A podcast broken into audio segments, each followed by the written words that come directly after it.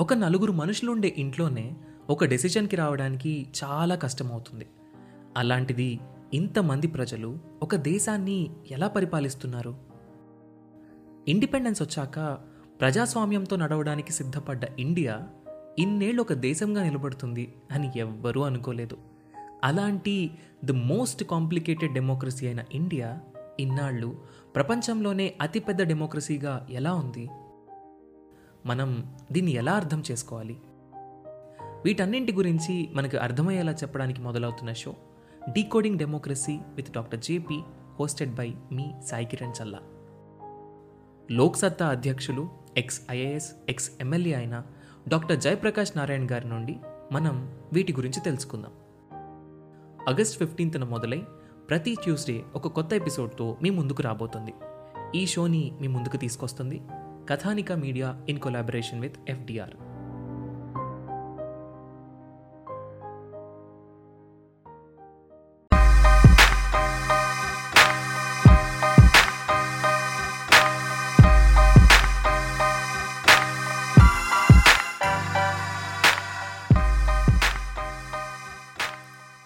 NDA గురించి తెలుసుకుందాం అనుకుంటున్నారా? అయితే ఈ పాడ్కాస్ట్ మీకోసం thirty two ఎపిసోడ్స్తో UPSC radio season three design చేసిన ఈ పాడ్కాస్ట్కి ఇండియా ఏ బుక్ పాడ్కాస్ట్కి స్వాగతం. ఈరోజు మనం సీజన్ త్రీ ఎపిసోడ్ సెవెన్లో ఉన్నాం. తెలుగు స్టేట్స్లో the one and only educational podcast show article twenty one A of Indian constitution is our inspiration.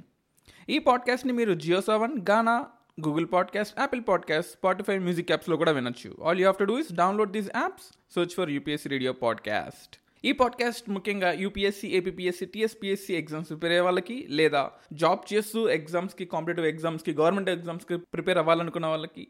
And India గురించి all together మీడియాలో చూపించని వినిపించని ఫ్యాక్ట్స్ని ఇండియా అఫీషియల్గా పబ్లిష్ చేసిన డాక్యుమెంట్స్ని వాటన్నిటిని తెలుసుకోవాలనుకుంటే this podcast is for you I'm a vlogger blogger RTA activist and civil services faculty so let's going to the episode ఈరోజు మనం బేసిక్ ఎకనామిక్ డేటా ఎలా కలెక్ట్ చేస్తారో చూద్దాం. ఇండియా అనేది ఒక పెద్ద country large country of one thirty two five crores population so one thirty five crores population నుంచి ప్రతి ఒక్క మంత్ ఒక డేటా ఒక రిపోర్టు ఒక సిపిఐ ఒక డబ్ల్యూపిఐ ఇన్ఫ్లేషన్ ఎలా ఉంది దేశంలో తెలుసుకోవాలి. గవర్నమెంట్కి ఏ రోజుకి ఆ రోజు డేటా తెలియాలి కదా. ఒక స్టేట్లో ఒక డిస్టిక్లో ఎక్కడో ఎకనామిక్ యాక్టివిటీ పెరగచ్చు తగ్గచ్చు కొత్త ఇండస్ట్రీ రావచ్చు ఎటువంటి యాక్షన్ జరిగినా సరే సెంట్రల్ గవర్నమెంట్లో పాలసీ మేకర్స్కి తెలియాలంటే there should be a dedicated mechanism ఖచ్చితంగా ఒక ఆథరైజ్డ్ ఇన్స్టిట్యూషన్ ఉండాలి. ఆ ఇన్స్టిట్యూషన్ ఎలా పనిచేస్తుంది? ఆ ఇన్స్టిట్యూషన్స్ ఎన్ని ఉన్నాయి అండ్ అవి చేసే ఫంక్షన్స్ ఏంటి? ఇవన్నీ కూడా మనం ఈరోజు తెలుసుకుందాం. ఈ న్యూస్ని మీరు జనరల్గా న్యూస్లో కానీ న్యూస్ పేపర్స్లో కానీ లేదా గూగుల్ వాట్సాప్ ఎక్కడ వినిండరో చూసిండరు. సో ఆ న్యూస్ని ఈరోజు మనం తెలుసుకుందాం. This news this information has to be known by every Indian. మీకు తెలియకుండా మీ కింద ఇన్ఫర్మేషన్ ఎలా పాస్ అవుతుంది సెంట్రల్ గవర్నమెంట్కి ఎలా పాస్ అవుతుంది అది ఎలా ప్రాసెస్ అవుతుంది దాన్ని సెంట్రల్ గవర్నమెంట్ పాలసీ మేకింగ్ ఎలా మార్చుకుంటుంది everything every legitimate thing that you have to know about India ఈరోజు మనం ఈ పాడ్కాస్ట్లో తెలుసుకుందాం. ఏదైనా ఒక కంట్రీకి డేటా అనేది చాలా ఇంపార్టెంట్. ఆ కంట్రీలో ఎంతమంది ఉన్నారు? వాళ్ళ విధి విధానాలు ఏంటి? ఎంతమంది ఎంత సంపాదిస్తున్నారు? ఇండస్ట్రీస్ యొక్క డేటా కామన్ మ్యాన్ యొక్క డేటా ఆ డేటా జెండర్ బేస్డ్ ఎలా ఉంది? ఉమెన్ డేటా ఎలా ఉంది? అండ్ చిల్డ్రన్ యొక్క సెక్స్ రేషియో ఎలా ఉంది? అండ్ ఎంతమంది ఏ ఏ సంవత్సరం ఎంత కాంట్రిబ్యూట్ చేస్తున్నారు ఈ కంట్రీకి? లేదా ఈ కంట్రీలో ఉండే డిఫరెంట్ మనీ అనేది ఎలా వస్తుంది? ఎలా పోతుంది? అనేది లేకపోతే ఒక కంట్రీ ఎలా రూల్ చేస్తాం మనం? మీరు అనుకుంటారేమో పొలిటీషియన్స్ ప్రతి వీధి వీధికి వెళ్ళి జిల్లా జిల్లాకి వెళ్ళి డేటా అంతా కలెక్ట్ చేసుకొని దాన్ని అసెంబ్లీలలో పార్లమెంట్లో పాస్ చేసుకొని ఆ డేటా మీద డిస్కషన్లు డిబేట్లు పెట్టుకొని బిల్లులు యాక్ట్గా పాస్ చేసి అదే యాక్ట్ని మళ్ళీ ఆ మినిస్టర్లు ప్రజల దగ్గరికి తీసుకెళ్ళి ఇంప్లిమెంట్ చేస్తారు అనుకుంటున్నారేమో లేదు. Ministry of planning and programme implementation అని ఒక మినిస్ట్రీ ఉంది. అందులో డిపార్ట్మెంట్ ఆఫ్ ప్రోగ్రామ్ ఇంప్లిమెంటేషన్ ఒక కంప్లీట్ డిపార్ట్మెంట్ అంటే ప్రోగ్రామ్ని ప్లాన్ చేయాలి అంటే డేటా గ్యాదర్ చేయాలి. ఆ గ్యాదర్ చేసిన డేటాని మినిస్టర్లకు ఇస్తుంది. మినిస్టర్లు కొట్టుకుంటారు తిట్టుకుంటారు పార్లమెంట్ అసెంబ్లీలో తర్వాత బిల్లు పాస్ అయిపోద్ది. ఆ పాస్ అయిన దాన్ని మళ్ళీ ఇంప్లిమెంట్ చేయాలి. ఎవరు ఇంప్లిమెంట్ చేస్తారు? మినిస్టర్ల వల్ల కాదు. IAS offices IPS offices ICS offices and యూపీఎస్సీలో ఉండే డిఫరెంట్ ఆర్గనైజేషన్స్ ఉంటాయి కదా. ఇంకా చెప్పాలంటే డైరెక్టర్ జనరల్స్ అంటాం స్టాటిస్టిక్స్ డీజీస్ అంటాం. వీళ్ళు ఇంప్లిమెంట్ చేస్తూ ఉంటారు. సో ఆ ఇంప్లిమెంటేషన్ ప్రొసీజర్స్ జనరల్గా చెప్పాలంటే మనం ఒక ఐఏఎస్ ఆఫీసర్ ఒక ఐపీఎస్ ఆఫీసర్ని హైలైట్ చేస్తూ ఉంటాం. లైక్ మీమ్స్లో కానీ లేదా న్యూస్ పేపర్స్లో కానీ వాట్సాప్ జోక్స్ మీద కానీ లేదా వాళ్ళ యొక్క గొప్పతనాన్ని డిస్కస్ చేయడం కానీ కానీ ఎప్పుడు మనం ఎన్ఎస్ఎస్ఓ వాళ్ళు సిఎస్ఓ వాళ్ళు ఆ కంప్యూటర్ సెంటర్స్ వాళ్ళు సిఎస్ఓ అండ్ కంప్యూటర్ సెంటర్స్ అంటే మామూలు బయట దగ్గర కంప్యూటర్ సెంటర్స్ కాదు బట్ ఎన్ఎస్ఎస్సిలో ఉండేవి. Ministry of planning and programme ఇంప్లిమెంటేషన్లో ఉండే departments social statistics departments and industrial స్టాటిస్టిక్స్కల్ divisions కానీ వీళ్ళ గురించి ఎప్పుడైనా మనం మాట్లాడుకున్నామా? వాళ్ళు దేశానికి ఎంత చేస్తున్నారో తెలుసా? డేటాని కలెక్ట్ చేయడం అంత ఈజీ అనుకుంటున్నారా? మనమేమన్నా సింగపూర్ మలేషియా లాంటి కంట్రీ అనుకోండి ఒక సింగిల్ సిటీయే కంట్రీ లేదా నార్త్ కొరియా సౌత్ కొరియా లాంటి చిన్న చిన్న కంట్రీస్ అనుకోండి వెళ్తాము ఒక నెల రోజుల్లో కూర్చున్నాం డేటా మొత్తం కలెక్ట్ చేసుకుంటాము గ్యాదర్ చేసుకుంటాము పబ్లిష్ చేస్తాం కానీ అలా కాదు కదా. India is one thirty five crores country. China లాంటి కంట్రీ అనుకోండి మనకన్నా పెద్దదే ఒప్పుకుంటాం. కానీ చైనాలో డేటా ఎక్కడ గ్యాదర్ అవుతుంది ఎలా గ్యాదర్ అవుతుంది ఇవన్నీ కూడా గవర్నమెంట్ కంట్రోల్లో ఉంటుంది ఇక్కడ పాపులేషన్ పదహైదు ఇట్స్ లైక్ ఇక్కడ పాపులేషన్ కంట్రోల్లో ఉండాలి అంటే కంట్రోల్గా ఉంటుంది. గ్రోత్ పెరగాలి అంటే ఆటోమేటిక్గా పెరిగిపోతుంది. అంటే ఆన్ ఫీల్డ్లో గ్రోత్ పెరిగినా పెరగకపోయినా స్టాటిస్టికల్ డేటా గ్రోత్ పెరిగిపోతుంది. మనది అలా కాదు కదా మనది democratic country democratic decentralisation country. Delhi లెక్కలు ఢిల్లీకే గల్లీ లెక్కలు గల్లీకే. సో డేటా ఎక్కడికక్కడ ఫ్రీడమ్ ఇస్తూ ఉంటాం. అంటే ఇంత పెద్ద ఫ్రీడమ్ ప్రపంచంలో ఇంత పెద్ద ఫ్రీడమ్ డేటా ఫ్రీడమ్ కానీ ఏ ఫ్రీడమ్ కానీ ఏ దేశానికి లేదు. అమెరికాలో ఫ్రీడమ్ ఉంది కానీ అక్కడ ఉండేది ముప్పై ఐదు కోట్లు. మనకి వంద కోట్లు ఎక్స్ట్రా నూట ముప్పై ఐదు కోట్లు ఉన్నారు. సో ఇంత గజిబిజిగా ఉండే ఇంత డేటాని డిఫరెంట్ డిపార్ట్మెంట్స్ని యాభై రెండు మినిస్ట్రీస్లో రకరకాల డిపార్ట్మెంట్స్ ఒక్కొక్కడు ఒక్కో డేటా కరెక్ట్ ఇస్తాడు రాంగ్ ఇస్తాడు వాళ్ళు నెగిటివ్స్ని పాజిటివ్స్ని ఫిల్టర్ చేసి ఆ రియల్ టైం హీరోస్ ఉన్నారే. వాళ్ళ గురించి ఈరోజు మనం మాట్లాడుకుందాం. అండ్ నెగ్లెక్టెడ్ హీరోస్ ఎవ్వరు ఏ పేపర్లో ఏ న్యూస్ పేపర్లో ఎక్కడ ఏ మినిస్టరు uh, బయటికి తీసుకురాని హీరోస్ గురించి మనం మాట్లాడుకుందాం. National sample survey organisation central statistical organisation NSSO CSO ఇప్పుడు ఎందుకు దీని గురించి మాట్లాడుతున్నాం? రీసెంట్గా ఎన్ఎస్ఎస్ఓ సిఎస్ఓని ఎన్ఎస్ఓతో కలిపేశారు. అంటే నేషనల్ శాంపుల్ సర్వే ఆర్గనైజేషన్ని సెంట్రల్ స్టాటిస్టికల్ ఆర్గనైజేషన్ని కలిపేశారు. ఒకప్పుడు ఇవి ఎన్ఎస్సి కంట్రోల్లో ఉండేవి. నేషనల్ స్టాటిస్టికల్ కమిషన్ కంట్రోల్లో ఉండేది కానీ ఇప్పుడు ministry of planning and programme implementation కంట్రోల్లోకి డైరెక్ట్గా వెళ్ళిపోయాయి. దాని యొక్క అటానమీని పోగొట్టుకున్నాయి. మీకు తెలిసి ఉంటుంది టూ థౌజండ్ నైన్టీన్లో మనమందరము అందరము ఎన్ఆర్సీ బిల్లు సిఏఏ బిల్లు అది ఇది అని పిచ్చి పిచ్చిగా గొడవలు పడుతూ ఇది కొంతమంది బిల్ పాస్ అవ్వాలని కొంతమంది బిల్ పాస్ అవ్వకూడదని పిచ్చి పిచ్చిగా కొట్టుకుంటూ ఉన్నాం. కానీ ఈ టైంలో మనకి తెలియకుండానే చాలా డేటా తారుమారు అయిపోయింది. రెండు బాడీస్ని కలిపేశారు. నైన్టీన్ ఫార్టీ నైన్లో సిఎస్ఓ స్టార్ట్ అయింది. నైన్టీన్ ఫిఫ్టీలో ఎన్ఎస్ఎస్ఓ స్టార్ట్ అయింది. ఇప్పుడు ఆ రెండింటిని నేషనల్ స్టాటిస్టికల్ ఆఫీస్గా మార్చేశారు. దానికి హెడ్ ఎవరో తెలుసా? Ministry of statistics and programme implementation. So ఎట్టుపోతున్నాం మనం? Data is wealth. Money wealth okay ఒప్పుకుంటాం. కానీ మనీని మించింది డేటా. బిగ్ డేటా అంటుంటాం కదా ఫారిన్ కంట్రీస్లో వెస్ట్రన్ కంట్రీస్లో ఇన్ఫర్మేషన్ మొత్తాన్ని వాళ్ళ సర్వర్స్లో దాచిపెట్టుకొని ఆ డేటాని రకరకాల కంట్రీస్కి అమ్ముకుంటూ ఆ కంట్రీలో ఉన్న డేటాతో వాళ్ళు మతలబ్ లేదా మేనేజ్ చేసుకుంటూ ఇన్సూరెన్స్ కోసమని లేకపోతే కొత్త ఇన్స్టిట్యూట్ పెట్టాలన్నా లేదా కొత్త ఒక ఆర్గనైజేషన్ పెట్టాలన్నా డేటా అనేది ఇంపార్టెంట్. ఈ మనకు పెద్ద పెద్ద కంపెనీస్లో కానీ లేదా ఈ క్యాపిటల్ ఇన్వెస్ట్మెంట్లు ఏంజల్ ఇన్వెస్ట్మెంట్స్ అంతా ఎలా రన్ అవుతున్నాయి? డేటా మ్యాజిక్ మీద రన్ అవుతూ ఉంటాయి. సో అటువంటి డేటా ఇప్పుడు కంప్లీట్ సెంట్రలైజ్ అయిపోయింది. ఓకే. డేటా ప్రొటెక్షన్ యూనిట్స్ ఉండాలి డేటాని ఎప్పటికక్కడ ప్రొటెక్షన్ చేస్తూనే ఉండాలి. కానీ అటానమీ కూడా ఉండాలి కదా. స్టేట్స్ యొక్క అటానమీ కూడా ఉండాలి. కంప్లీట్గా అంటే నైన్టీన్ ఫార్టీ నైన్ ఫిఫ్టీలో ఫామ్ అయిన బాడీస్ అన్నింటినీ కూడా ఇప్పుడు సెంట్రలైజ్ చేసేస్తున్నాను. ఎప్పుడు జరిగింది ఇది? Twenty third May two thousand nineteen so మీకు గుర్తుండే ఉంటుంది ట్వంటీ థర్డ్ మే కన్నా ముందు ఒక main member DG I don't want name any one but director general resign చేశారు. యాక్టింగ్ అంటే ఎన్ఎస్సి అంటామే. ఈ ఎన్ఎస్ఓ కన్నా పై బాడీ. నేషనల్ స్టాటిస్టికల్ కమిషన్ అందరిని అపాయింట్ చేసే బాడీ. ఈ ఎన్ఎస్సి బాడీలో కొంతమంది కొన్ని లీక్లు ఇచ్చారు కొన్ని పేపర్స్కి. I don't want name any paper but one of the biggest paper in South India వాళ్ళకి uh, లీక్స్ ఇచ్చారు. ఎప్పుడూ లేని విధంగా ప్రపంచంలో అంటే మన ఇండియా ఫామ్ అయినప్పటి నుంచి నైన్టీన్ ఫార్టీ సెవెన్ నుంచి ఇంకా చెప్పాలంటే ఫిఫ్టీ నుంచి అంటే ఒక ప్రాపర్ స్ట్రక్చర్గా ఫామ్ అయినప్పటి నుంచి ఎప్పుడూ లేని విధంగా అన్ఎంప్లాయ్మెంట్ రేట్ పెరిగిందంట. స్టాగ్ఫ్లేషన్ వచ్చిందంట. అంటే ఎంప్లాయ్మెంట్ ఏమో విపరీతంగా పడిపోతూ ఉంది. జాబులు విపరీతంగా పోతున్నాయి. ఇన్ఫ్లేషన్ ఏమో పెరుగుతుంది అంటే ప్రైజెస్ పెరుగుతూ ఉన్నాయి జాబులు పోతూ ఉన్నాయి. ఆ స్టాగ్ఫ్లేషన్ ఫస్ట్ టైం ఇండియాకి వచ్చిందంట. ఆ టైంలో ఈ డేటా బయటికి వెళ్ళిందనే బాధతో వాళ్ళందరినీ కొంతమందిని సస్పెండ్ చేశారు కొంతమంది రిజైన్ చేశారు. సో అప్పుడు ఒక స్ట్రక్చర్ని ఇచ్చేసానమాట అంటే మీకు ఇష్టం వచ్చినట్టు డేటాని మీరు చేసుకుంటూ పోతుంటే అటానమీ పోతుంది డేటా బ్రీచ్ అయ్యే అవకాశం ఉంటుంది. సో మేమంతా డేటాని సెంట్రలైజ్ చేస్తాము. సో ఈ డేటా ఎవరికి ఎక్స్పోజ్ చేయము మా మినిస్టర్ తలుచుకుంటేనే అప్పుడు మాత్రమే డేటా బయటకు వెళ్తుంది. ఒక పరంగా మంచిది. ఎందుకంటే డేటా బ్రీచ్ అవ్వకూడదు. కానీ ఇంకో పదంగా కంప్లీట్ సెంట్రలైజ్ చేస్తే అప్పుడు మినిస్ట్రీ కంట్రోల్లో ఉంటుంది కదా data what is autonomy of NSSO and CSO మనకు ఎన్ఎస్ఎస్ఓలో ఇండియన్ స్టాటిస్టికల్ సర్వీస్ అంటాం లేదా సబార్డినేట్ స్టాటిస్టికల్ సర్వీస్ అంటాం. ఈ ఇండియన్ స్టాటిస్టికల్ సర్వీస్ని యూపీఎస్సి ఎగ్జామ్స్ కండక్ట్ చేస్తుంది ప్రతి సంవత్సరం. ఐఏఎస్ ఐపీఎస్ ఐఎఫ్ఎస్ లాగా ఈ ఐఎస్ఎస్ కూడా అంటాం ఇండియన్ స్టాటిస్టికల్ సర్వీస్ దానికన్నా కింద బాడీ ఎస్ఎస్సి ఎగ్జామ్స్ రాస్తే మనం సెలెక్ట్ అవుతాం అనమాట subordinate statistical service so this is how it is the function అంటే ఎన్ఎస్ఎస్ఓ కింద జనరల్గా ఫీల్డ్ ఆపరేషన్ డివిజన్ అని ఉంటుంది. అంటే ఎఫ్ ఎఫ్ఓడి అని కూడా అంటారు. అంటే ప్రతి ఒక్క విలేజ్లో ప్రతి కొన్ని శాంపుల్ విలేజెస్ ఒక లక్ష మందిని తీసుకుంటారు. లక్ష మందిని అంటే లక్ష శాంపుల్స్ తీసుకుంటారు.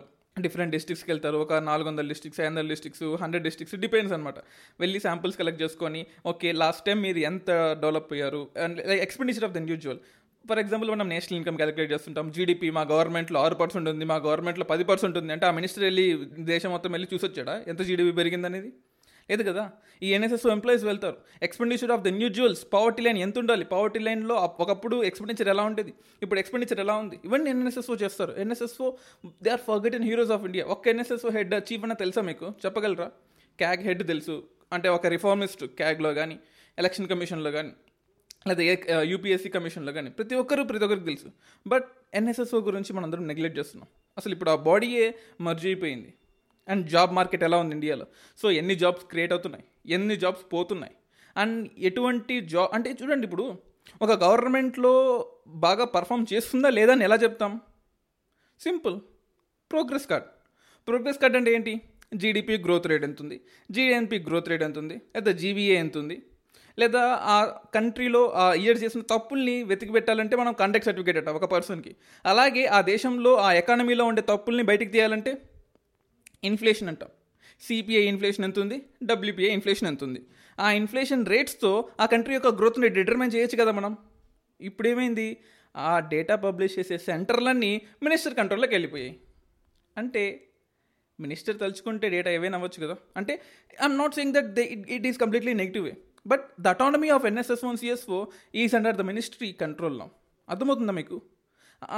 డేటా అటానమీ అనేది చాలా చాలా ఇంపార్టెంట్ డేటాని ఇవ్వలేకపోతే ఫర్ ఎగ్జాంపుల్ మనం స్కూల్లో ఉన్నప్పుడు ప్రోగ్రెస్ కార్డ్ వస్తుంది. మనం సరిగా చదివింటాము చదవకపోయినాము ఏదైనా జరిగిండొచ్చు. సో మన మార్క్స్ తగ్గింటాయి. మనల్ని మనం సెల్ఫ్ ఎవాల్యుయేట్ చేసుకోవాలంటే ఎగ్జామ్ రాయాలి. మార్క్స్ తగ్గితే ఆ ప్రోగ్రెస్ కార్డు టీచర్ కరెక్షన్ చేసి మనకి ఇస్తుంది ఓకే నీ మార్క్స్ ఇంత తగ్గాయమ్మా అని. ఇప్పుడు టీ ఆ కరెక్షన్ చేసే టీచర్ని నేను కొనేస్తే లేదా కరెక్షన్ చేసే టీచర్ని ఇఫ్ ఐ మ్యానిపులేట్ లేదా ఆ కరెక్షన్ చేసే మార్క్స్ నేనే వేసుకోగలిగితే then what is the growth of my marks what is the growth of my subject so that is what happening right now job market నుంచి వచ్చే డేటా అంతా NSSO కంట్రోల్లో ఉంటుంది. NSS ఒక ఇండిపెండెంట్ బాడీ కాబట్టి it publishes data of course with the help of government with the permission of government కానీ ఇప్పుడు మొత్తం గవర్నమెంట్కి ఇచ్చేయాలి. So it is in the control దాని యొక్క అటానమీ లూజ్ అవుతుంది. అంటే నైన్టీన్ ఫిఫ్టీస్ నుంచి నైన్టీన్ ఫిఫ్టీలో స్టార్ట్ అయింది ఎన్ఎస్ఎస్ఓ అప్పటి నుంచి జరిగేదంతా రెండు వేల పంతొమ్మిదిలో పోయింది. ఇన్ఫార్మల్ సెక్టర్ ఇండియాలో ఎంత ఇన్ఫార్మల్ సెక్టర్ ఉందో తెలుసా మీకు? Almost ninety three percent of India's employment is in informal sector బయట ఉండే చాయ్ బండి కానీ పానీపూరి బండి కానీ లేదా పూలు అమ్ముకునేవాడు పాలు అమ్ముకునేవాడు పచారీ కొట్టేవాడు అందరూ ఇన్ఫార్మల్ సెక్టరే కదా. ఆ ఇన్ఫార్మల్ సెక్టర్ డేటా అంతా నెసెస్ఓ కంట్రోల్లో ఉంటుంది ఇప్పుడు. అటువంటి data now it has completely gone in to government so government ఏం చెప్తే ఆ డేటా పబ్లిష్ చేసుకోవచ్చు. అండ్ మైగ్రేషన్ సంబంధించిన డేటా మనకు జనరల్గా విలేజెస్ నుంచి సిటీస్కి మైగ్రేషన్ జరుగుతూ ఉంటుంది. But for the first time cities నుంచి విలేజెస్కి రివర్స్ మైగ్రేషన్ జరిగింది. ఎంతమంది వచ్చారు ఎంతమంది పోయారు? ఈ డేటా మొత్తం మీకు ఒక సింపుల్ ఎగ్జాంపుల్ చెప్తాను. ఎన్ఎస్ఎస్ లాస్ట్ ఇయర్తో ఇయర్తో పోల్చుకుంటే ఎక్కడ ఫెయిల్ అయింది? అంటే that is fail is not a correct word to say but ఎక్కడ మిస్ అవుతుంది? The the the very nature of NSS అంటే. మనకి ఇప్పుడు రివర్స్ మైగ్రేషన్ జరిగింది. జనరల్గా ఒక సిటీలో ఎంతమంది మైగ్రెంట్స్ ఉన్నారు ఒక సి- ఒక విలేజ్ నుంచి ఎంతమంది బయటికి వెళ్ళారు అటువంటి చాలా కాంప్లెక్స్ డేటా కదా? ఒక మనిషి బతుకున్నాడా లేదా అంటే చెప్పడం ఈజీయే. బట్ ఆ మనిషి ఎక్కడ ఉన్నాడు ఇప్పుడు అని చెప్తే నేను ఎందుకు చెప్పాలి? దెస్ ఇస్ మై అటానమీ నేను చెప్పను నా డేటా ప్రైవసీ అవుతుందని అనుకోవచ్చు మీరైనా కానీ నేనైనా కానీ చెప్పకపోవచ్చు మనం. బట్ ఈ టైంలో ఖచ్చితంగా మనం చెప్పాల్సిన టైమే కదా ఇది. అంటే ఒక హైదరాబాద్ లాంటి సిటీ కానీ విజయవాడ కానీ వైజాగ్ కానీ తిరుపతి కానీ బెంగళూరు కానీ చెన్నై కానీ ఏదైనా సిటీ నుంచి సొంత ఊర్లకి వెళ్ళిపోతున్నామంటే దాని అర్థం ఏంటి? ఎంతమంది వెళ్ళిపోతున్నారో ఎప్పుడూ లేని విధంగా ఇప్పుడు మీరు డేటా తీసుకోవచ్చు. ఒకప్పుడు ఇవ్వను అంటే ఓకే అనుకోవచ్చు. కానీ ఇప్పుడు ఇవ్వను అంటే కుదరదు కదా. ఆ డేటానంతా ఇప్పుడు కలెక్ట్ చేసుకొని దాచిపెట్టుకొని ఎన్ఎస్ఎస్ఓ వాళ్ళు ఎన్ఎస్ఓకి లేదా సిఎస్ఓకి లేదా ఎన్ఎస్సికి పంపించుకొని లేదా ministry of statistic and programme implementation కానీ ఇలా డేటాని పంచుకుంటే ఎప్పుడూ లేని విధంగా ఎంత ఉంది మైగ్రేట్ అనే విషయం అర్థమవుతుంది కదా. కానీ అది జరగలేదు. సో అంటే లాస్ట్ ఇయర్ అయితే ఖచ్చితంగా జరిగేది. ఇయర్ ప్రోగ్రామ్ మినిస్ట్రీ ఆఫ్ మనకు స్టాటిస్టిక్స్ అండ్ ప్రోగ్రామ్ ఇంప్లిమెంటేషన్లో మారిపోయింది కాబట్టి సరిగ్గా జరగలేదు అనుకుని నేను చెప్పింది కదా బట్ పేపర్లు అందరూ అంటున్నారు. అంటే ఇటువంటి గోల్డెన్ ఆపర్చునిటీ ఎప్పుడూ దొరకని డేటా మన ప్ర మన ప్రజలే ఒప్పుకుంటాను మన ప్రజలే మన ఇండియన్సే మన నూట అరవై ముప్పై ఐదు కోట్ల మంది. కానీ ఎవడు ఎక్కడ ఉన్నాడని ఎట తెలుస్తుంది చెప్పండి? ఆ డేటాని ఇప్పుడు మనం పోగొట్టుకున్నాం. అట్లీస్ట్ నెక్స్ట్ టైం అయినా సరే ఆ minister concern minister concern DGs ఒకప్పుడు DG of economic statistics DG of social statistics DG of survey ఉండేవాళ్ళు. ఇప్పుడు వాళ్ళని తీసేసి DG of statistics DG of coordination DG of administration DG of policy DG అంటే director general DG of NSS so ఇలా మనం national sample ఒక స్ట్రక్చర్ని మార్చాం. స్ట్రక్చర్ని మార్చి ఈ department మొత్తాన్ని మినిస్ట్రీలోకి తీసేసుకున్నాం. అలాగే ఎన్ఎస్ఎస్లో మనకు సర్వే డిజైన్ రీసెర్చ్ ఉంటుంది డేటా ప్రాసెసింగ్ డివిజన్ ఉంటుంది కోఆర్డినేషన్ అండ్ పబ్లికేషన్ డివిజన్ ఉంటుంది. అంటే మీ ఇంకా చెప్పాలంటే లైక్ బుక్స్ పబ్లికేషన్ కానీ అంటే ఇన్ఫర్మేషన్ పబ్లికేషన్ కానీ సో ఇవన్నీ కూడా అంటే info ministry of information and broadcasting ఉంటుంది. వాళ్ళకి కావాల్సిన for example ministry of information and బ్రాడ్కాస్టింగ్లో ప్రతి ఒక్క వాళ్ళు ఏం చేస్తారు? డేటాని కలెక్ట్ చేసుకొని పిఐబి ద్వారానో లేకపోతే ఏఎన్ఐయో లేకపోతే ఇంకెవరికైనా సరే డేటాని ఇస్తూ ఉంటారు. ప్రెస్ ట్రస్ట్ ఆఫ్ ఇండియా కానీ మనకి హైదరాబాద్లో మెద్దిపట్నంలో ఉంటుంది. సో అలా డేటాని ఇస్తూ ఉంటారు. అలాంటి డేటా ఎక్కడి నుంచి వస్తుంది? Ministry of planning and programme implementation లేదా ఎన్ఎస్ఎస్ఓ నుంచి వస్తుంది. ఇప్పుడు ఆ డేటా అంతా గవర్నమెంట్ గవర్నమెంట్లోనే మారిపోతూ ఉంటుంది. That is what I'm trying to say so ఈ మినిస్ట్రీ ఆఫ్ ఇన్ఫర్మేషన్ బ్రాడ్కాస్టింగ్ అఫీషియల్గా పబ్లిష్ చేసే డాక్యుమెంట్ ఏంటి? ఇండియా ఇయర్ బుక్ ఆ ఇండియా ఇయర్ బుక్ని మనం ఇప్పుడు చదువుకుంటున్నాం.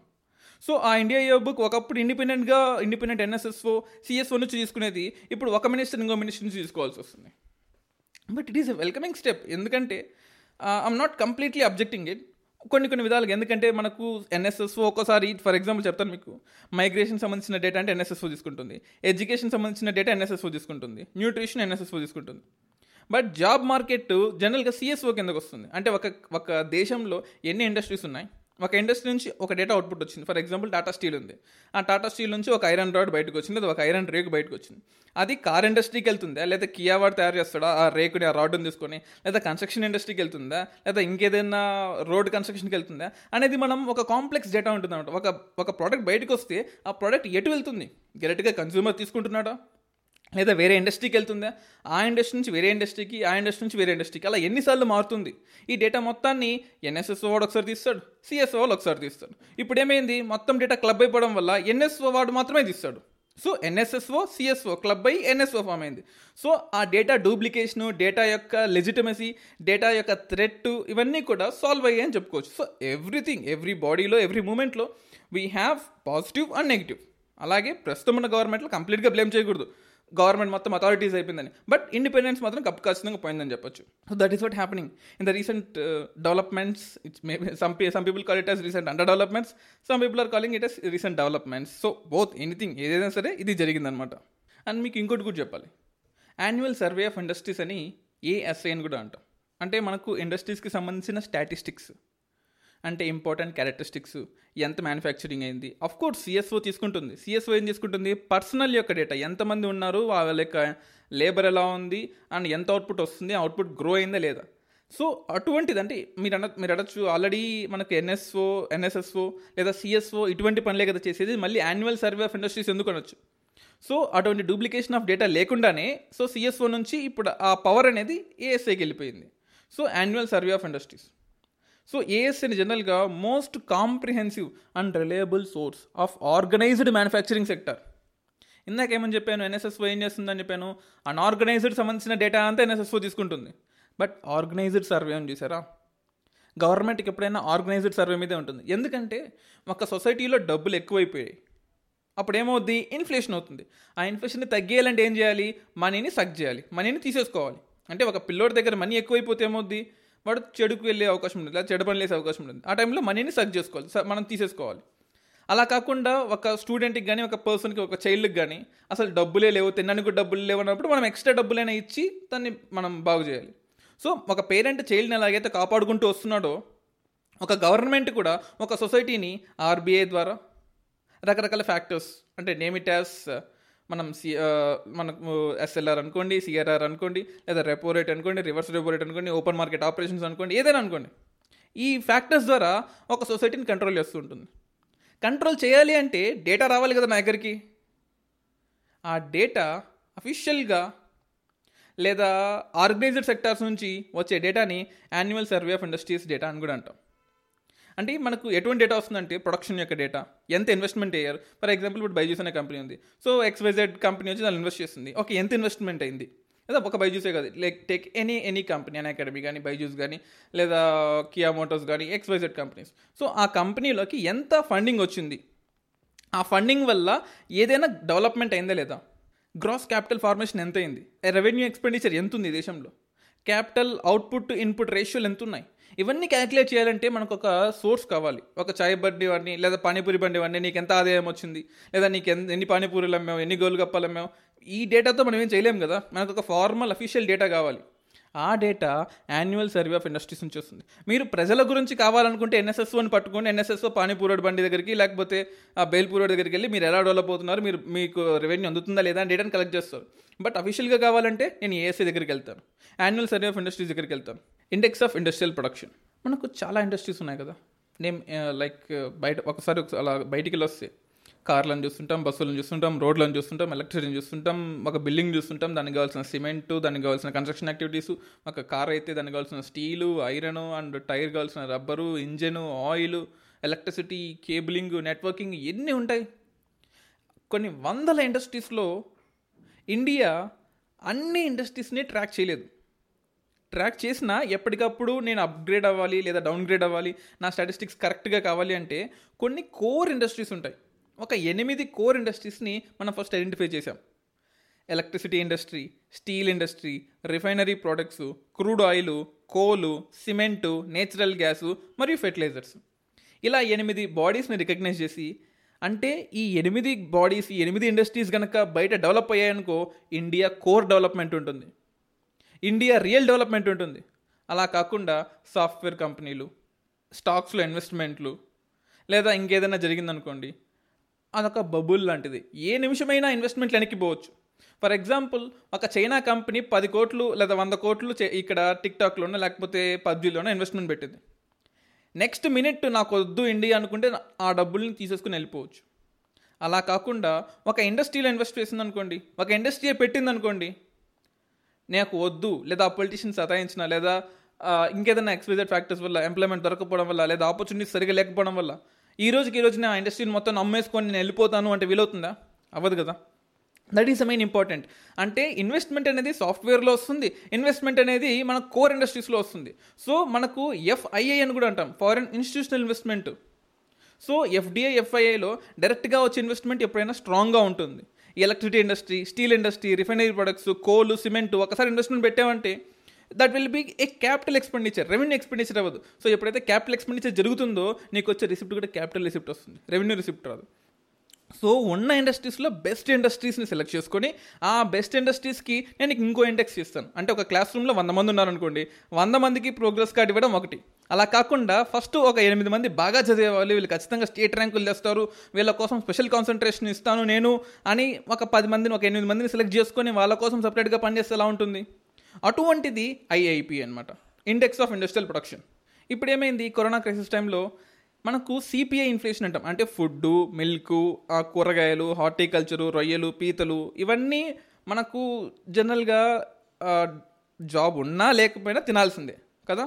ఈ ఫుడ్ మిల్క్ తినేమి కొన్ని కొన్ని ఉంటాయి. ఎక్స్పెండిచర్ కొన్ని క్యాపిటల్ ఎక్స్పెండిచర్ కానీ ఇవన్నీ జాబులు లేకపోతే ఫర్ ఎగ్జాంపుల్ ఇప్పుడు టీవీఎస్ బైక్స్ ఉన్నాయి. లేదా హీరో హోండా బైక్స్ ఉన్నాయి. లేదా మనకు హుండే కార్లు ఉన్నాయి ఇప్పుడు మన దగ్గర డబ్బులు లేకపోతే ఏం చేస్తాం? కొత్తవి కొనగలమా? లేదు కదా? ఇప్పుడు అందరూ సెకండ్ హ్యాండ్ బైక్స్ కొంటున్నారు. ఫస్ట్ హ్యాండ్ బైక్స్ కొనేంత స్తోమత లేకపోవడం అనుకోవచ్చు లేకపోతే మేబీ అందరూ అఫోర్డ్ చేయలేకపోవచ్చు ఈ టైంలో ఈ శాలరీస్ లేని టైంలో సో ఈ టైంలో మనం కొన్ని గూడ్స్ అంటే లైక్ సిపిఐ ఇన్ఫ్లేషన్ గూడ్స్ అంటామే తిన తినడానికి తిండి. అవన్నీ పెరుగుతూనే ఉన్నాయి. ఇన్ఫ్లేషన్ పెరుగుతూనే ఉంది. బట్ కోర్ ఇన్ఫ్లేషన్ అంటాం. అంటే ఇందాక చెప్పిన సెక్టార్స్ ఉన్నాయి చూసారా? సిమెంట్ అవన్నీ.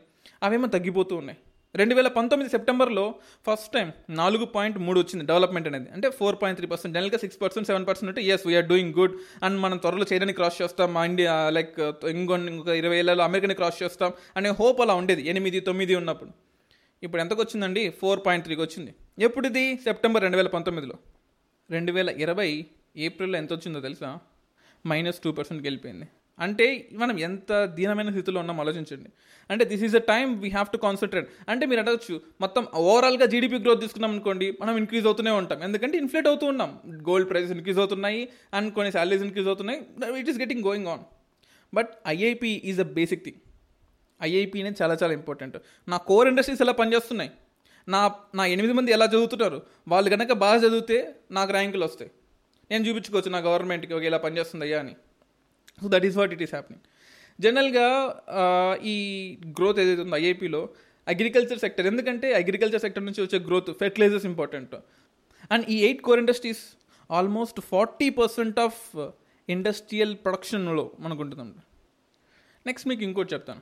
ట్వంటీ పాయింట్ ప్రోగ్రామ్ ఇది ఎందుకు చెప్తున్నానంటే that has been completely neglected these days ఈ twenty point programme nineteen seventy ఫైవ్లో ఇందిరాగాంధీ ఆ టైంలో గ్రీన్ రెవల్యూషన్ టైంలో ఒక ఒక ప్లాన్ వేసుకున్నాం. ట్వంటీ పాయింట్ ప్రోగ్రామ్ పెట్టుకుందాము. ఒక ఇరవై పాయింట్స్ని చెప్పారనమాట అండ్ లైక్ రూరల్ పావర్టీని ఎలా తగ్గించాలి? Uh, అగ్రికల్చర్లో మనం స్ట్రాటజీని ఎలా ఇంప్రూవ్ చేసుకుంటూ ఉండాలి? అంటే రైన్ అగ్రికల్చర్ అంటాం. అంటే కేవలం వర్షం మీద డిపెండ్ అయ్యే అగ్రికల్చర్ కాకుండా we have to go much beyond rainfall అంటే ఖరీఫ్ క్రాప్ రబీ క్రాప్స్లో ఇరిగేషన్ని డెవలప్ చేసుకుంటూ పోవాలి.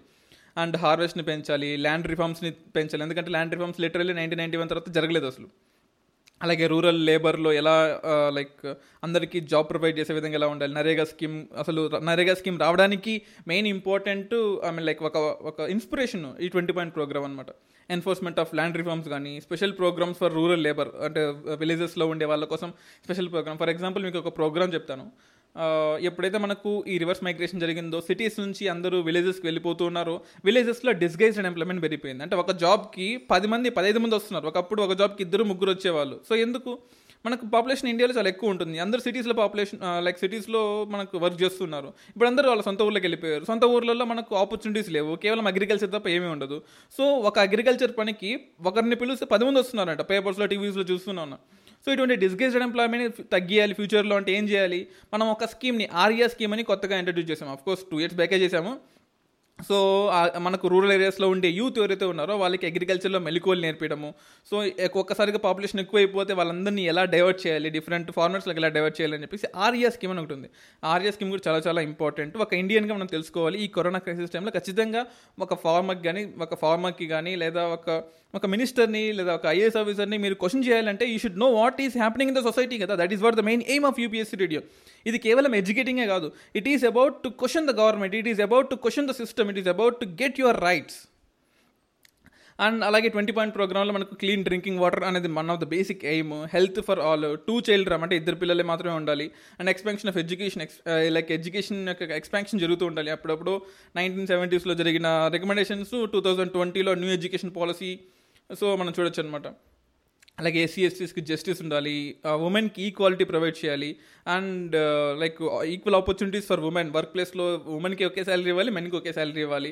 So like housing of people అంటే జనాలకి ఇల్లులు కట్టడం ఇందిరావాస్ యోజన అప్పట్లో కట్టాం. తర్వాత ఇప్పుడు uh, మనం uh, uh, రోడ్లు కన్స్ట్రక్ట్ చేయడం ప్రధానమంత్రి గ్రామ సడక్ యోజనలో కానీ లేదా ఫారెస్ట్రీకి కొత్త కొత్త స్ట్రాటజీస్ ఎన్విరాన్మెంట్లు ఇంప్రూవ్ చేయడము ఎనర్జీ లైక్ విలేజెస్లో వాళ్ళ సొంత ఎనర్జీ అంటే సిటీస్ మీద డెవలప్ అవ్వకుండా ఎక్కడో రామగుండము లేదా ఇంకెక్కడో uh, చెన్నైలో uh, ఒకటి రెండు ప్లాంట్స్ మీద డెవలప్ అయ్యి సిటీ మొత్తం లేదా ఆ రాష్ట్రం మొత్తానికి ఎంప్లాయ్మెంట్ అండ్ ఆ రాష్ట్రానికి సంబంధించిన ఎలక్ట్రిసిటీ కాకుండా మీ విలేజ్లో మీరే సొంతంగా ఎలక్ట్రిసిటీ ప్రొడ్యూస్ చేసుకోండి సోలార్ లేదా? మీ మీ ఊర్లో సన్లైట్ రావట్లేదా? తయారు చేసుకోండి ప్రొడ్యూస్ యువర్ ఓన్ ఎనర్జీ మీరే సిటీస్కి అమ్మండి ఎనర్జీ మీరందరూ మీకే మీరే ఒక రూఫ్ టాప్ సోలార్ వేయించుకోండి వేయించుకుంటే మీకు ఒక సంవత్సరానికి లేదా ఒక ఒక ఫైవ్ సిక్స్ మెగావాట్ ఎంతో కొంత ప్రొడ్యూస్ చేస్తారు. ఆ మెగావాట్ మీ కన్స మీ మీ ఓన్ కన్సంప్షన్ ఏ వన్ టూ ఉంటుంది. మిగతాది గ్రిడ్కి అమ్మేసేయండి. అలా ప్రతి ఒక్క విలేజ్ సిటీస్కి అమ్మడం స్టార్ట్ చేయండి. ఇలా చేస్తూ ఉండండి. ఇదంతా ఇప్పుడు వచ్చింది కదా. ఇప్పుడు టూ థౌజండ్ ఫిఫ్టీన్ సిక్స్టీన్లో మనకు COP twenty one conference of parties twenty వన్లో ప్యారిస్లో అందరం అనుకున్న. ప్రపంచం మొత్తం అనుకుంది. విలేజెస్ సిటీస్కి మనం గూడ్స్ నమ్మాలి. అంటే సిటీస్లో ప్రొడ్యూస్ అయిన గూడ్స్ విలేజెస్లో అమ్మడం కాదు. విలేజ్లో ప్రొడ్యూస్ అయిన గూడ్స్ని సిటీస్లో అమ్మాలి. ప్రపంచం మొత్తం అమ్మాలని. ఎప్పుడు అది? రెండు వేల పదహైదులో ప్రపంచం రికగ్నైజ్ చేస్తే రెండు వేల ఆరులో గవర్నమెంట్ ఇండియన్ గవర్నమెంట్ రికగ్నైజ్ చేసింది. సో ఇంత ఏదైనా మన్మోహన్ సింగ్ మాత్రం గ్రేట్ కదా? అంటే Manmohan Singh is maybe Manmohan Singh may not be a popular leader among masses ground under the work అంటే ఒక సొసైటీ రన్ అవుతుందంటే ఆ సొసైటీ కింద ఎంతో కష్టపడే పీపుల్ ఉంటారు. ఆ పీపుల్కి leader is Manmohan Singh. So ఎన్నో రిఫార్మ్స్ మనకు two thousand six seven nineteen seventy five అప్పుడు జరిగిన ప్రైమ్ మినిస్టర్ ఇందిరాగాంధీ టైంలో కానీ లేదా the programmes like TPP scheme అని కూడా అంటాం. Twenty point problem like twenty point programme two thousand సిక్స్లో కానీ సో నైన్టీన్ సెవెంటీ ఫైవ్లో తీసుకున్న ఇన్స్పిరేషన్ టూ థౌసండ్ సిక్స్లో జరిగిన జరిగిన ఇన్స్పిరేషన్స్తో you have develop this twenty point programme so I think you have understood what I'm trying to say we have to మనకు తెలియంది ఎన్నో మన ఉన్నాయి. అవన్నీ మనం తెలుసుకోవాలి. That is what UPS radio is trying to do and I conclude our episode by last saying one thing about MP LADS లేదా member of parliament local area development scheme అని కూడా అంటాం ఎంపీ ల్యాడ్స్ అని కూడా అంటాం. అంటే ప్రతి ఒక్క ఎంపీకి అసలు ఇది ఇది ఎందుకు చెప్తున్నాను మీకంటే మీరందరూ ఓట్లు వేసే ఉంటారు. ఓట్లు వేయకపోతే అది తప్పు. దయచేసి ఓట్లు వేయండి. And of course if you are మీకు పద్దెనిమిది ఏళ్ళు కనుక దాటితే ఖచ్చితంగా ఓట్ వేయాల్సిందే. And member of parliament local area development scheme ఏంటంటే అఫ్ కోర్స్ మీరు ఎమ్మెల్యేకి ఓటేసింటారు ఎంపీకి కూడా ఓటేసింటారు కదా. ఆ ఎంపీకి ఐదు కోట్లు సంవత్సరానికి ఐదు కోట్లు సెంట్రల్ గవర్నమెంట్ రిలీజ్ చేస్తుంది. అంటే తన కోసం కాదు తను తన పిల్లలు బతకడానికి కాదు సొసైటీ కోసం. తన కాన్స్టిట్యుయెన్సీని డెవలప్ చేయడానికి. అంటే మీరు ఉండే మీ కాన్స్టిట్యుయెన్సీలో ప్రతి సంవత్సరము సెంట్రల్ గవర్నమెంట్ ఐదు కోట్లు మీ ఎంపీకి ఇస్తుంది. అడగండి మీ ఎంపీని వెళ్ళి ఏమైంది ఆ డబ్బులు? ఐదేళ్ళుగా మీరు పనిచేస్తున్నారు కదయ్యా. ఇరవై ఐదు కోట్ల డబ్బులు ఏమయ్యాయి? ఎక్కడ ఖర్చు పెట్టారు? రైట్ టు ఇన్ఫర్మేషన్ వేయండి. So that is of you have to question the government ఈ ఎంపీ లాట్స్ అనేది member of parliament local area development scheme nineteen ninety నుండి లాంచ్ అయిందండి. అప్పట్లో మనకు the great brain of everything ఇంకా చెప్పాలంటే దాని ఫర్గటన్ ప్రైమ్ మినిస్టర్ అంటాము కొన్ని కొన్ని టైటిల్స్ ఇస్తుంటారు but whatever it can be the best prime minister of India PV Narasimha Rao అతని టైంలో వచ్చిందనమాట నైన్టీన్ నైన్టీ త్రీలో ప్రతి ఒక్క మెంబర్కి ప్రతి ఒక్క like uh, uh, member of parliament Rajya Sabha member అవ్వండి లోక్సభ మెంబర్ అవ్వండి ఐదు కోట్లు ఇస్తారు. అఫ్ కోర్స్ ఫస్ట్లో కోటి ఇచ్చారు తర్వాత పెంచుతూ పెంచుతూ ఐదు కోట్లు అయింది ఇప్పుడు. వాళ్ళు ఎక్కడ ఖర్చు చేయాలి? నేను నా పిల్లలు నా నా వైఫ్ అండ్ నా సొసైటీ నా ఫ్యామిలీ నా లెగసీ కోసం కాదు. ఇన్ఫ్యాక్ట్ వాళ్ళ మీద నమ్మకం లేకే ఎంపీకి వారు డబ్బులు చెక్ కలెక్టర్కి ఇస్తారు. అంటే ఒక కలెక్టర్ కింద ఒక కలెక్టర్ ఉన్న ఏరియాలో ఇద్దరు ఎంపీలు ఉన్నారు అనుకోండి సంవత్సరానికి పది పది కోట్లు వస్తూ ఉంటుంది. So that is what I'm trying to say మీరు ఒక ఐఏఎస్ ఆఫీసర్ అవ్వాలనుకున్నప్పుడు ఒక ఐపీఎస్ ఆఫీసర్ కానీ this much control you are having about the aspect of a district ఆ డబ్బుల్ని మీరు డ్రింకింగ్ వాటర్ ఫెసిలిటీకి యూజ్ చేయొచ్చు ఎడ్యుకేషన్కి యూజ్ చేయొచ్చు ఎలక్ట్రిసిటీ ఫెసిలిటీస్కి హెల్త్కి ఫ్యామిలీ వెల్ఫేర్కి మీ ఫ్యామిలీ కదండి but family welfare of the సొసైటీకి ఇరిగేషన్ ఫెసిలిటీస్కి నాన్ కన్వెక్షన్ ఎనర్జీస్కి రైల్వేస్కి రోడ్వేస్కి పాత్కి బ్రిడ్జెస్ శానిటేషన్ పబ్లిక్ హెల్త్ ఎన్ని ఎన్ని సర్వీసెస్ ఉన్నాయి అన్నిటికీ యూజ్ చేసుకోవచ్చు అనమాట బట్ ఆఫ్ కోర్స్ కొన్ని రెస్ట్రిక్షన్స్ ఉన్నాయి. అండ్ పాపులస్ వర్క్స్కి నేనే చేశాను నేనే చేశాను అని చెప్పి ఎలక్షన్స్ టైంలో చెప్పుకుంటుంటారు కదా. జనరల్గా మన మన వాళ్ళు ఏం చేస్తారంటే ఒకప్పుడు ఈ డబ్బులన్నింటిని అక్యుములేట్ చేసి ఐదో సంవత్సరం ఖర్చు పెట్టేవాళ్ళు. సో అలా కాకుండా ఏ సంవత్సరం ఆ సంవత్సరం ఖర్చు పెట్టే విధంగా కూడా మనం చేస్తున్నాం. సో జనరల్గా ఒక ఎంపీ తన కాన్స్టిట్యూన్స్ లోక్సభ ఎంపీ అనుకోండి తను ఎక్కడ నుంచి అయితే గెలిచాడో అక్కడ మాత్రమే డబ్బులు ఖర్చు పెట్టాలి. ఏదైనా ఒక ఎక్సెప్షన్ కేసు ఉన్నప్పుడు ట్వంటీ ఫైవ్ ల్యాక్స్ వేరే కాన్స్టిట్యున్సీకి ఇవ్వచ్చు.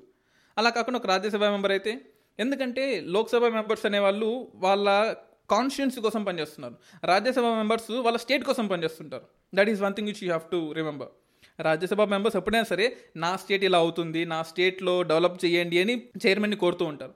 బట్ లోక్సభ స్పీకర్ ఎప్పుడైనా సరే ఏ డిస్టిక్లో ఉండే ఏ డిస్టిక్లో ఉండే ఎంపీ అయినా సరే లేదా ఏ స్టేట్లో ఉండే ఎంపీ అయినా సరే ఎక్కడి గురించైనా మాట్లాడచ్చు.